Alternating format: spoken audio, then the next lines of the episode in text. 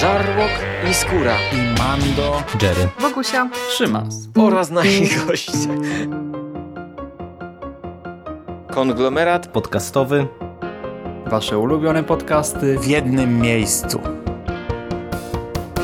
Zapraszamy. Zapraszamy. Zapraszamy. zapraszamy. Zapraszamy.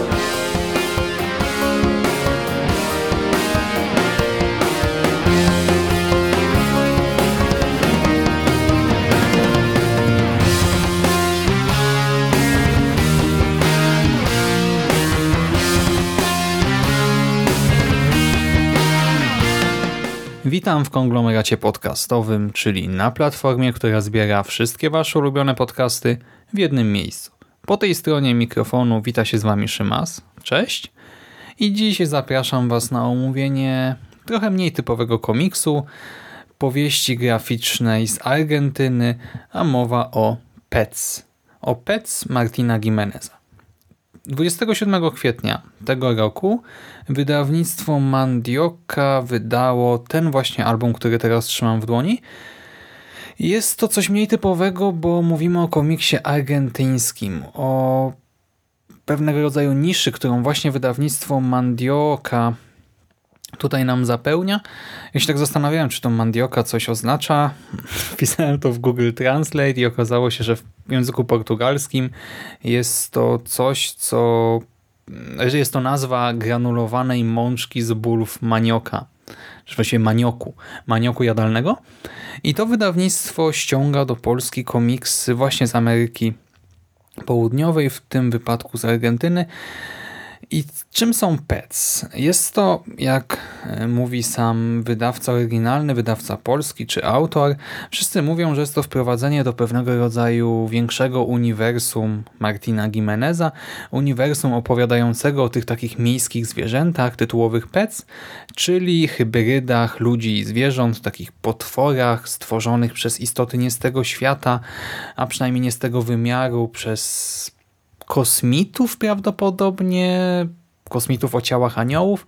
Tak, brzmi to troszkę dziwacznie, skomplikowanie, pewnie zarazem w miarę ciekawie i tak też jest w rzeczywistości. Tutaj y, ten album y, składa się z 80 stron, kosztuje 39 zł i na tych 80 stronach Gimenez prezentuje nam właśnie Amerykę Południową, zamieszkiwaną przez te dziwne stworzenia. Gdy otwieramy komiks, y, widzimy na samym początku Lucia. Lucio to mężczyzna, który został uprowadzony właśnie przez tych naszych dziwnych obcych i przemieniony. Przemieniony w hybrydę człowieka i zwierzęcia. Po tej przemianie e, został wcielony do wojska, musiał wziąć udział, czy musiał, w sumie nie wiemy do końca, tutaj ogólnie ekspozycja jest bardzo, bardzo mocno ograniczona, ale tak sobie zakładam, że musiał wziąć udział w wojnie domowej. Akcja nie rozgrywa się chyba w żadnym konkretnym państwie, tylko gdzieś w Ameryce Południowej. W związku z biedą, głodem państwo pogrążyło się w chaosie, doszło do pewnego rodzaju rebelii, buntu, wojny domowej i nasz Lucio Luke walczył na tej wojnie i musiał między innymi zwalczać dzieci bo dzieci stanowiły jedno e, z takich ognisk, ostatnich ognisk buntu i to no, nie wpłynęło zbyt dobrze na zdrowie naszego głównego protagonisty. Równolegle obserwujemy także epizody z życia innych postaci, innych dziwnych istot, przy czym no właśnie, o ile to wprowadzenie do historii Lucia jakoś tam intryguje, fascynuje, możemy coś na ten temat powiedzieć, tak w przypadku tych epizodów no tu już jest troszkę gorzej, bo często nie wiemy absolutnie, co się konkretnie dzieje, kim jest dana postać, co robi w danym momencie. Poznajemy jakieś jej przemyślenia i staramy się jakoś te puzzle złożyć w jedną całość, ale nie zawsze jest to możliwe. Gimenez postanowił stworzyć świat niezwykle brudny, brutalny, i świat, w którym sporo się dzieje, przy czym te przeplatające się tutaj w tym albumie historie, one nie są w żaden sposób od siebie oddzielone. Po prostu na jednym kadrze obserwujemy Luka, który coś tam sobie robi, na następnym jakąś inną postać, często nie znamy jej imienia, motywacji, e, żadnej charakterystyki bliższej, czy nawet nie wiemy do jakiej rasy przynależy, czy jest to hybryda, człowiek, czy coś innego.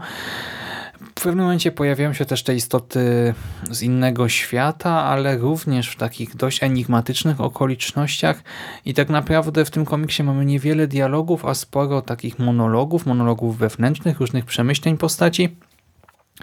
Niestety te, o ile początkowo przemyślenia Lucia są w miarę zrozumiałe dla czytelnika, można je interpretować w dość prosty sposób, tak później pojawiają się takie myśli rodem z jednej strony, nie wiem, z jakiejś filozofii niczańskiej, z drugiej strony takie jakieś trochę zbyt patetyczne one-linery, które trochę zalatują Paulo Coelho i z tego wszystkiego nie wyłania się spójny obraz tego świata, ani spójny obraz jego protagonistów, no i to jest niestety problem.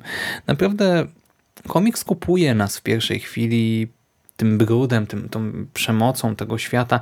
Do tego Jimenez, który nie tylko napisał, ale i zilustrował ten komiks, zdecydował się na oprawę fotorealistyczną, więc dzięki temu e, to wszystko wciąga nas jeszcze bardziej. Widzimy po prostu świat pogrążony w konflikcie militarnym, dzieci z bronią, e, żołnierzy, którzy są dość brutalni i to wszystko od razu tak troszkę przybija czytelnika, ale zarazem oczywiście fascynuje. No wiecie, wojna, przemoc, śmierć. Umówmy się, no jesteśmy psami na takie tematy, wszyscy. E, niestety później to wszystko się jakoś tak rozmywa i ciężko się to czyta. Do tego właśnie ten styl graficzny. Czarno-biały komiks, na ogół gruba kreska, tła czasem niezwykle detaliczne, czasem to po prostu jakieś rastry. To wszystko jest bardzo ładne i pasuje do tematyki. Kadry są ułożone raczej niestandardowo, bardzo często nachodzą na siebie i to akurat sprawdza się idealnie. To, co już wypada troszkę słabiej, to fakt, iż Jimenez często łączy 2, 3, 4, 5 kadrów w całość. To znaczy przykładowo przemieszczanie się bohatera, czy jakaś walka, poszczególne ciosy, to nie są po, po, pojedyncze kadry, a widzimy po prostu postać w trzech pozycjach, na przykład w obrębie jednej e, troszkę większej planszy i to nie zawsze wypada czytelnie. Czasami w trakcie walki nie wiedziałem, kto kogo atakuje, co tak naprawdę się dzieje. E, na danej planszy. Tak samo mam tutaj jedną scenę, w której ginie pewna hybryda, pewien właśnie człowiek-kot i do samego końca czytam ten komiks, właśnie ten, tę sekwencję kilka razy przeglądałem ją i w przedwczoraj i wczoraj i dzisiaj i ja do tej pory absolutnie nie rozumiem kto i dlaczego zabił e, w tym jednym momencie. No i niestety e, to wszystko sprawia, że pod koniec lektury jesteśmy niekoniecznie zadowoleni. Ja byłem zawiedziony, nieusatysfakcjonowany i poirytowany, bo właśnie na początku czułem, że o, to może być coś dla mnie, a pod koniec nie miałem bladego pojęcia, z czym obcuję. Rozumiem, że to ma być prowadzenie do szerszego uniwersum, do świata pełnego tych różnych hybryd, do historii skupionych na poszczególnych bohaterach, ale ja tutaj tego absolutnie nie widzę. Ja nie widzę tutaj punktu wyjścia.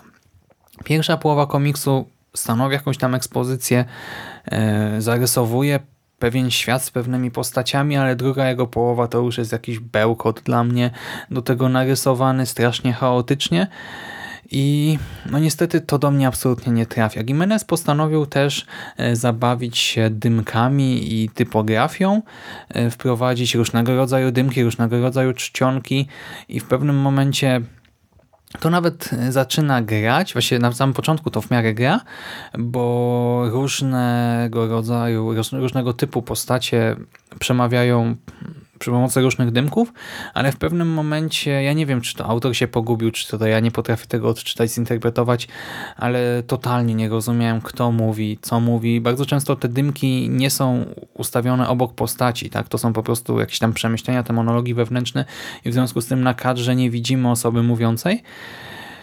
I wtedy, no ja się totalnie w tym gubiłem, szczerze mówiąc.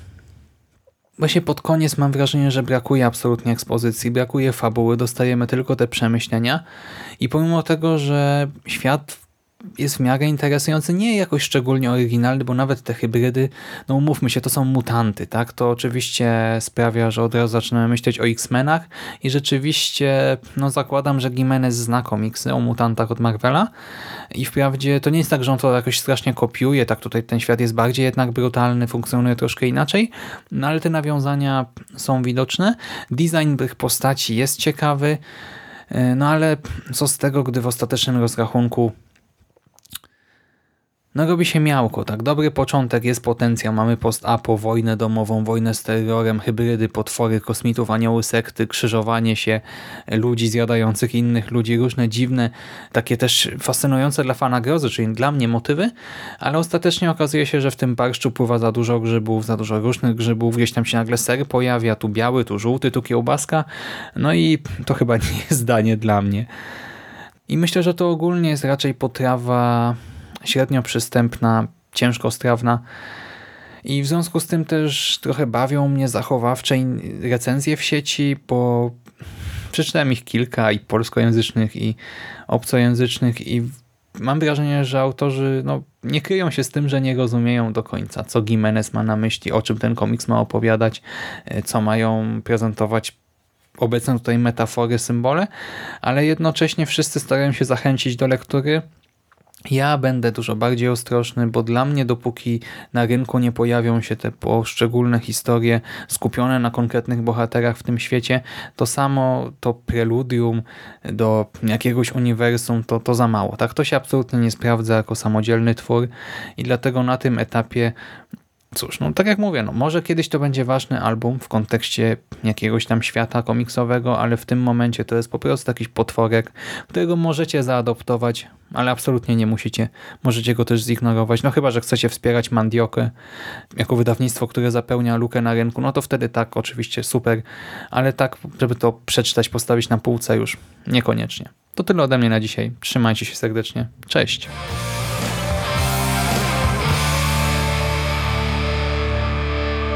Finished? That's it, man. Game over, man. It's game over. What the fuck are we gonna do now? What are we gonna do? It's over.